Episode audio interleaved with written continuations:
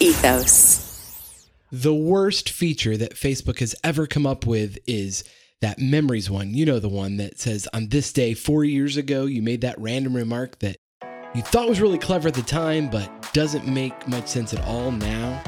Well, okay, maybe it's the second worst feature. The poke thing, I never really understood that. But anyway, my question is what is our fascination with looking back at all of the things that happened in the past? Every December, there's this barrage of retrospectives. Spotify has their wrapped of the songs that you listen to the most this year, or there's the top movies of the year, or books, or you name it, there is a list of things that were really popular in the past. But let's do a 180 right now on the next Simple Step podcast. Today, I want to talk about how we move forward, where we go from here, and how we can have a future that's even bigger and brighter than our past. Because I truly believe that your best days can be ahead of you. They can be, but won't necessarily happen by default. Mark Twain said the two most important days in your life are the day you're born and the day you found out why. But here's the thing you can't change the time and place where you were born, but you can change where you go from here. What is your why? And if you don't have a simple answer for that, maybe a better question is what kind of person do you want to become? Your past doesn't define you. You get to choose who you become starting now, today. What kind of person will you be tomorrow? If you're tempted to make New Year's resolutions, don't. You know the statistics. Most of them don't work out past January 20th. And that's because willpower doesn't work over time. In fact, organizational psychologist Dr. Benjamin Hardy wrote a book called Willpower Doesn't Work and explains how you can quickly alter your identity simply by altering your behavior. And your behavior is significantly dictated by your environment. He writes A person's life is not a reflection of their deepest values and beliefs, but instead, a person's life is a product of the social norms around them. Want to change your life? Change your surroundings, change your environment, and set yourself up for success of being the person you want to become.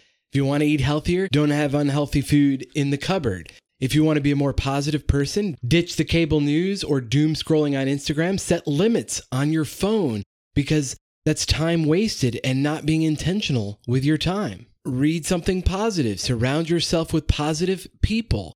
Change your environment, change your life. I think so many people go through what's called a midlife crisis because they get to a certain place and they're not where they thought they would have been. We get off to a great start, or maybe not such a great start. And at some point along the way, we get stuck. Where do we go now? Life isn't what I thought it would be. So we distract ourselves with temporary pleasures or something worse. And the world is more than happy to sell us their so called solutions, things to keep us busy and consuming even more. Whatever the case may be, to distract ourselves from not actually taking action and living with purpose each day. And so that's what I want to encourage you to do today is think about who you want to become and then decide what actions you will take, who you will surround yourself with to support that identity. And each day that identity will strengthen. What next simple step can you take today to walk toward that bigger and brighter future. Momentum is the key.